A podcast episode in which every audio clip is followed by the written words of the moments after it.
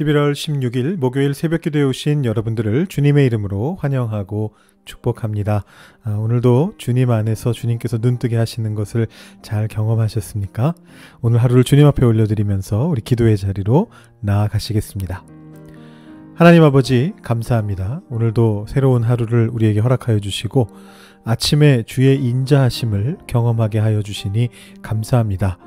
아, 우리의 어려운 삶들 속에서도 아침마다 우리가 주님께로 나올 수 있도록 우리의 마음을 붙들어 주시고 주님이 베풀어 주시는 능력을 오늘 하루도 받으면서 그 은혜 안에서 그 은총 안에서 살아갈 수 있도록 인도하여 주시고 이끌어 주시니 감사합니다. 하나님께서 우리에게 베풀어 주신 귀한 은혜로서 우리가 오늘 민수기의 말씀을 마무리하게 됩니다. 하나님께서 민수기 말씀을 통해 우리에게 주신 내용들이 어떤 것인지 다시 한번 상고하는 가운데 주님의 뜻을 우리 삶 속에 살아내려고 노력하는 그런 저희가 되기를 소망합니다. 오늘 이 아침에도 우리에게 귀한 말씀 허락하여 주시고 그 말씀에 따라 살아갈 수 있는 오늘 하루가 되도록 주님 인도하여 주시옵소서. 또한 우리들의 삶뿐만이 아니라 우리 주위에 있는 주변에 있는 사람들의 삶들 또 이 토론토 땅의 삶들 또온 세계 열방 가운데 있는 이들의 삶이 주님의 뜻에 따르는 삶이 되어갈 수 있도록 주님께서 온 세계 열방을 다스리시는 분이심을 우리에게 보여주셔서 우리의 삶을 통해 온 세상이 변화되는 것을 우리가 경험할 수 있도록 주님 인도하여 주시옵소서 감사드리며 예수님의 이름으로 기도드립니다. 아멘. 오늘 우리에게 주시는 하나님의 말씀은 민수기 36장 1절부터 13절까지의 말씀입니다. 구약성경 민수기 36장 1절부터 13절까지의 말씀을 봉독하도록 하시겠습니다. 요셉 자손의 종족 중 문하세의 손자 마길의 아들 길르앗 자손 종족들의 수령들이 나와 모세와 이스라엘 자손의 수령된 지휘관들 앞에 말하여 이르되 여호와께서 우리 주에게 명령하사 이스라엘 자손에게 제비 뽑아 그 기업의 땅을 주게 하셨고 여호와께서 또 우리 주에게 명령하사 우리 형제 슬로브하세 기업을 그의 딸들에게 주게 하셨은즉 그들이 만일 이스라엘 자손의 다른 지파들의 남자들의 아내가 되면 그들의 기업은 우리 조상의 기업에서 떨어져 나가고 그들이 속할 그 지파의 기업에 첨가되리니 그러면 우리가 제비 뽑은 기업에서 떨어져 나갈 것이요 이스라엘 자손의 희년을 당하여 그 기업이 그가 속한 지파에 첨가될 것이라 그런즉 그들의 기업은 우리 조상 지파의 기업에서 아주 삭감되리이다. 모세가 여호와의 말씀으로 이스라엘 자손에게 명령하여 이르되 요셉 자손 지파의 말이 옳도다. 슬로브와 세 딸들에게 대한 여호와의 명령이 이러하니라. 이르시되 슬로브와 세 딸들은 마음대로 시집 가려니와 오직 그 조상 지파의 종족에게로만 시집 갈지니 그리하면 이스라엘 자손의 기업이 이 지파에서 저 지파로 옮기지 않고 이스라엘 자손이 다 각기 조상 지파의 기업을 지킬 것이니라 하셨나니 이스라엘 자손의 지파 중 그 기업을 이은 딸들은 모두 자기 조상 지파의 종족되는 사람의 아내가 될 것이라 그리하면 이스라엘 자손이 각기 조상의 기업을 보존하게 되어 그 기업이 이 지파에서 저 지파로 옮기게 하지 아니하고 이스라엘 자손 지파가 각각 자기 기업을 지키리라 세 딸들이 여호와께서 모세에게 명령하신 대로 행하니라 슬로브아 셋딸 말라와 디르사와 호글라와 밀가와 노아가 다 그들의 숙부들의 아들들의 아내가 되니라.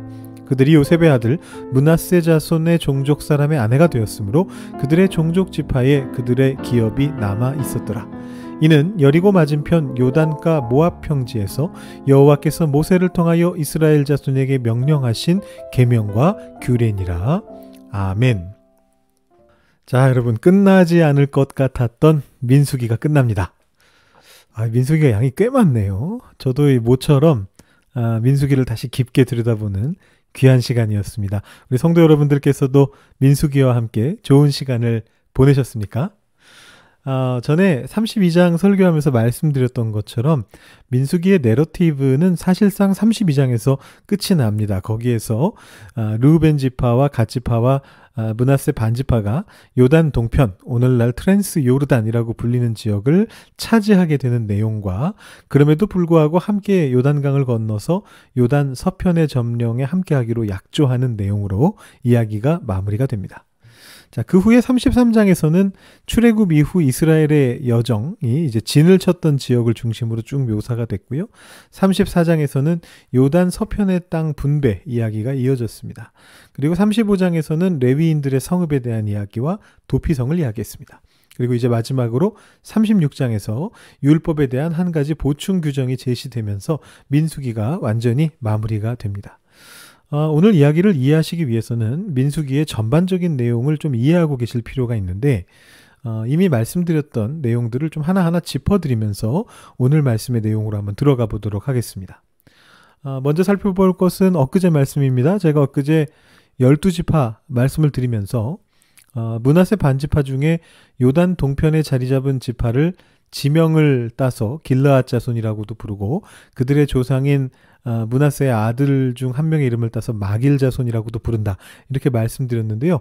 오늘 말씀에 딱 그 표현이 나오네요. 1절 말씀 보시면 요셉 자손의 종족 중 문하세의 손자 마길의 아들 길르앗 자손 아, 종족들.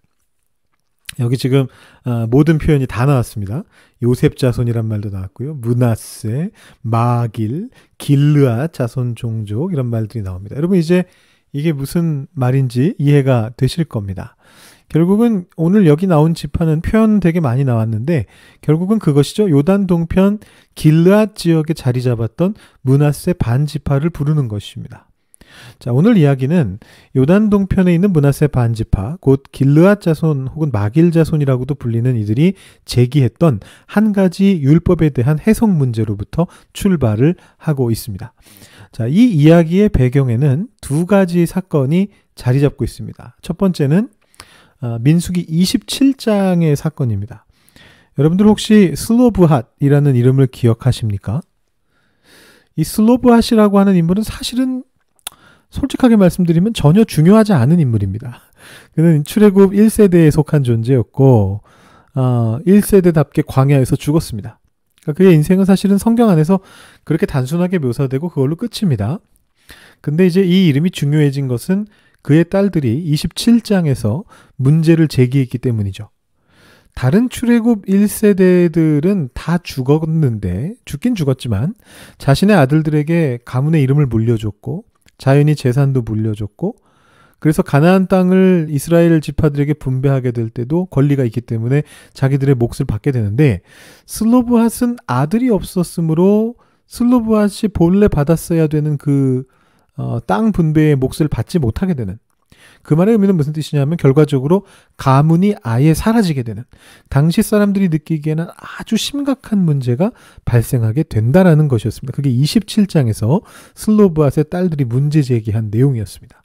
자, 이 얘기를 들은 모세가 그것을 하나님께 여쭤봤고 하나님께서는 슬로브앗의 딸들의 말이 옳다라고 판결하셨습니다. 그래서 아들이 없이 죽은 사람의 재산은 딸들에게 상속할 수 있도록 규정이 정비가 되었습니다. 이 27장에 나왔던 얘기고 우리가 묵상을 통해 살펴봤던 내용입니다. 자, 그러면 문제가 다 해결된 건가요? 그렇지가 않습니다. 자, 이제 32장에서 요단 동편 지역의 땅이 이제 분배가 되고 그다음에 이제 34장에서 나머지 지파들도 가나안 땅을 다 분배받고 나니까 이것이 굉장히 사소한 듯하면서도 굉장히 중대한 문제가 또다시 제기가 되었습니다.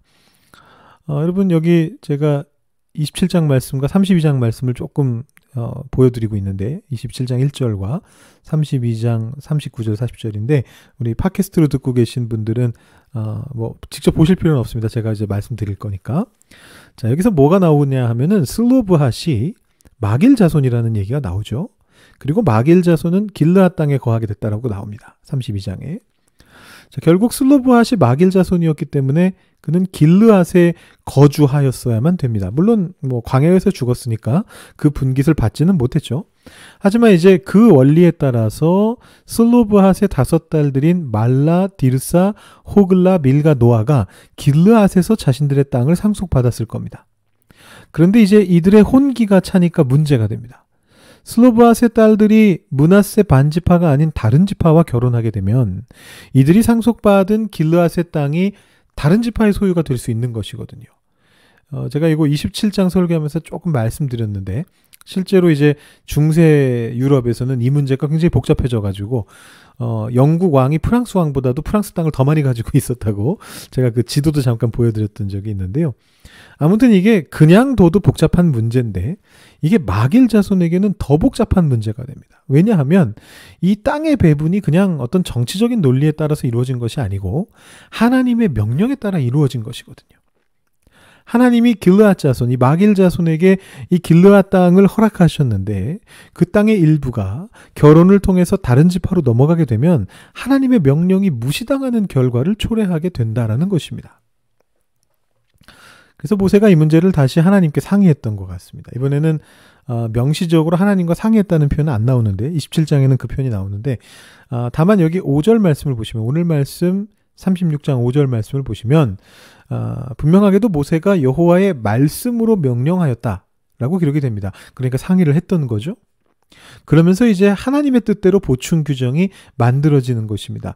어, 결혼 자체야 뭐 그 사람의 자유니까 마음대로 결혼해도 되지만 거기에 대한 범주는 정해놔야 된다라는 것입니다. 그래서 이 슬로브앗의 딸들은 아, 다른 지파와는 결혼하지 말고 자기 자신의 지파, 자기의 조상의 지파, 문하세 반지파의 사람들과만 결혼하라라는 것입니다. 길르앗에 땅 있는 사람과만 결혼하라 그 소리입니다. 그러면 그 땅이 여러 지파 사이에서 옮겨 다니지 않을 것이다라는 판결이죠. 그리고 이제 그게 어, 이스라엘 모든 지파에게 동일하게 적용되도록 하라라는 하나님의 명령이 떨어지게 됩니다. 그 내용이 8절 9절에 나오고 있습니다. 자, 오늘 말씀은 사실 오늘날의 시각으로 보면 이게 왜 문제가 되는가도 이해하기 힘들 정도로 어찌 보면 좀 우스꽝스럽고 어찌 보면 당황스러운 그런 사안입니다. 특히 하나님께서 인간을 남자와 여자로 만드셨다라는 이 성경의 말씀을 통해서 남녀 평등의 가치가 온 세상에 널리 퍼져 있는 이 현대인의 시각에서 본다면 이런 내용은 그냥 단순한 어, 전근대적인 사고방식의 결과물인 것처럼 그렇게 보이기도 합니다. 그러나 늘 말씀드립니다만 성경의 말씀 속에 들어있는 하나님의 참 뜻을 현대의 우리의 삶 속에 제대로 적용하기 위해서는 먼저 성경을 그 당시의 눈으로 읽을 필요가 있습니다.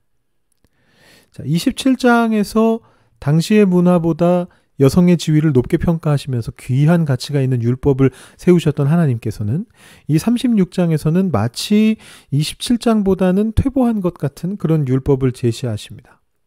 그렇지만 이런 율법 보충 규정은 하나님이 땅의 주인이시다라는 중요한 가치를 지켜내기 위한 규정이었다라는 것을 여러분 이해하실 필요가 있습니다.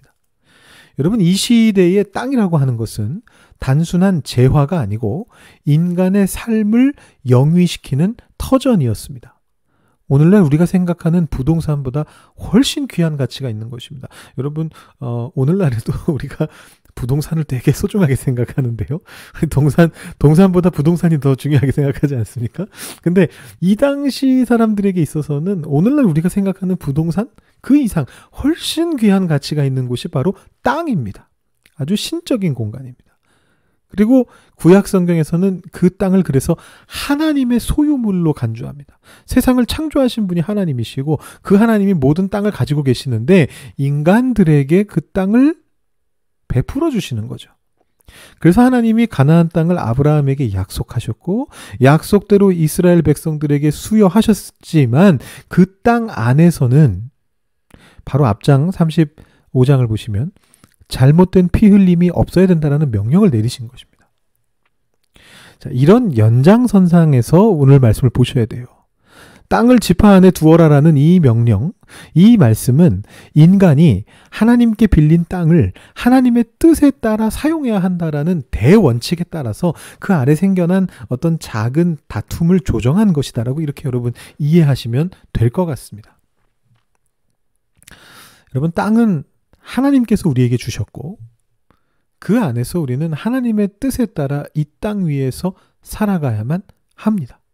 그것이 하나님이 주신 원칙입니다. 받았으니 내 것이고, 내 것이니 내 맘대로 하겠다? 그런 생각으로 살다가는 하나님의 심판을 받게 될 수 있습니다. 우리 인간은 이 땅 위에서 엄연히 청직입니다. 하나님의 소유물인 이 땅을 하나님의 뜻대로 지켜내면서 살아가도록 부름받은 이들입니다. 하나님이 여러분의 삶의 공간 안에 이루어지기를 원하시는 것은 무엇이냐? 성경에서 계속해서 하고 있는 말씀은 하나님의 공의가 거기에서 일어나게 되고 선포가 되고 하나님의 사랑이 전달되는 것을 원하시고 계시는 것입니다. 민수기는 긴 광야 생활을 통해서 그것을 배운 출애굽 제2세대가 드디어 가나안 땅으로 들어갈 준비를 마치고서 이제 땅이 눈앞에 놓고서 하나님으로부터 다시금 그 원리들을 재확인받는 내용으로 마무리가 되고 있는 것입니다. 우리도 이 민수기 묵상을 마치면서 다시 한번 이런 마음을 가지고 내 삶의 공간들을 하나님께 올려드릴 수 있으면 좋겠습니다. 이렇게 생각하실 수도 있잖아요. 목사님, 저는 땅이 없는데요. 저는 가난해서 제 소유로 된 집이 없습니다. 월세 내고 있습니다. 여러분, 여기서 말하는 땅이 그런 땅을 말하는 게 아닙니다. 여러분의 삶의 공간을 말하는 것입니다. 여러분이 살아가고 있는 터전을 말하는 것입니다. 여러분이 살아가고 있는 그 공동체를 말하는 것입니다. 그곳을 하나님께 올려드리시면서 그곳에서 하나님의 뜻이 제대로 선포될 수 있도록 하나님 내 땅을, 내 지경을 하나님 나의 삶의 공간을 축복하여 주시옵소서. 그리고 그 뜻대로 내가 살아가게 하여 주시옵소서. 여러분 이렇게 기도하셔야 됩니다. 그리고 한 가지 더 어, 지금 이스라엘과 하마스의 전쟁을 통해서 고통받고 있는 양국의 어린아이들과 민간인들을 위해서 기도하기를 원합니다. 여러분, 하나님이 땅을 주셨다고 그 땅 안에서 마음대로 행동해서는 안 된다라고 하는 이 민수기의 원칙은요, 지금 그 땅 안에서 주도권을 놓고 싸우고 있는 이스라엘과 하마스에게도 동일하게 적용됩니다. 사실은 이스라엘에게 더 엄격하게 적용됩니다. 왜냐하면 이스라엘은 하나님을 믿는다고 하는 사람들이니까. 억울한 피 흘림이 없게 하라라고 말씀하셨던 하나님의 그 위대하신 명령이 2023년 가나안 땅에서도 회복될 수 있게 해달라고 여러분 그 아이들을 위하여 기도하시면 좋겠습니다. 어제 말씀이었던 35장 33절 말씀 다시 한번 읽어드리면서 우리 민수기 묵상 오늘 새벽 기도회를 마치도록 하겠습니다. 너희는 너희가 거주하는 땅을 더럽히지 말라. 피는 땅을 더럽히나니 피 흘림을 받은 땅은 그 피를 흘리게 한 자의 피가 아니면 속함을 받을 수 없느니라. 아멘. 우리 말씀 생각하시면서 여러분의 삶의 공간 올려드리시고 이스라엘 땅을 위해 기도해 주시고 여러분 개인적인 기도 제목으로 오늘 새벽 기도 마치시기 바랍니다. 기도하시겠습니다.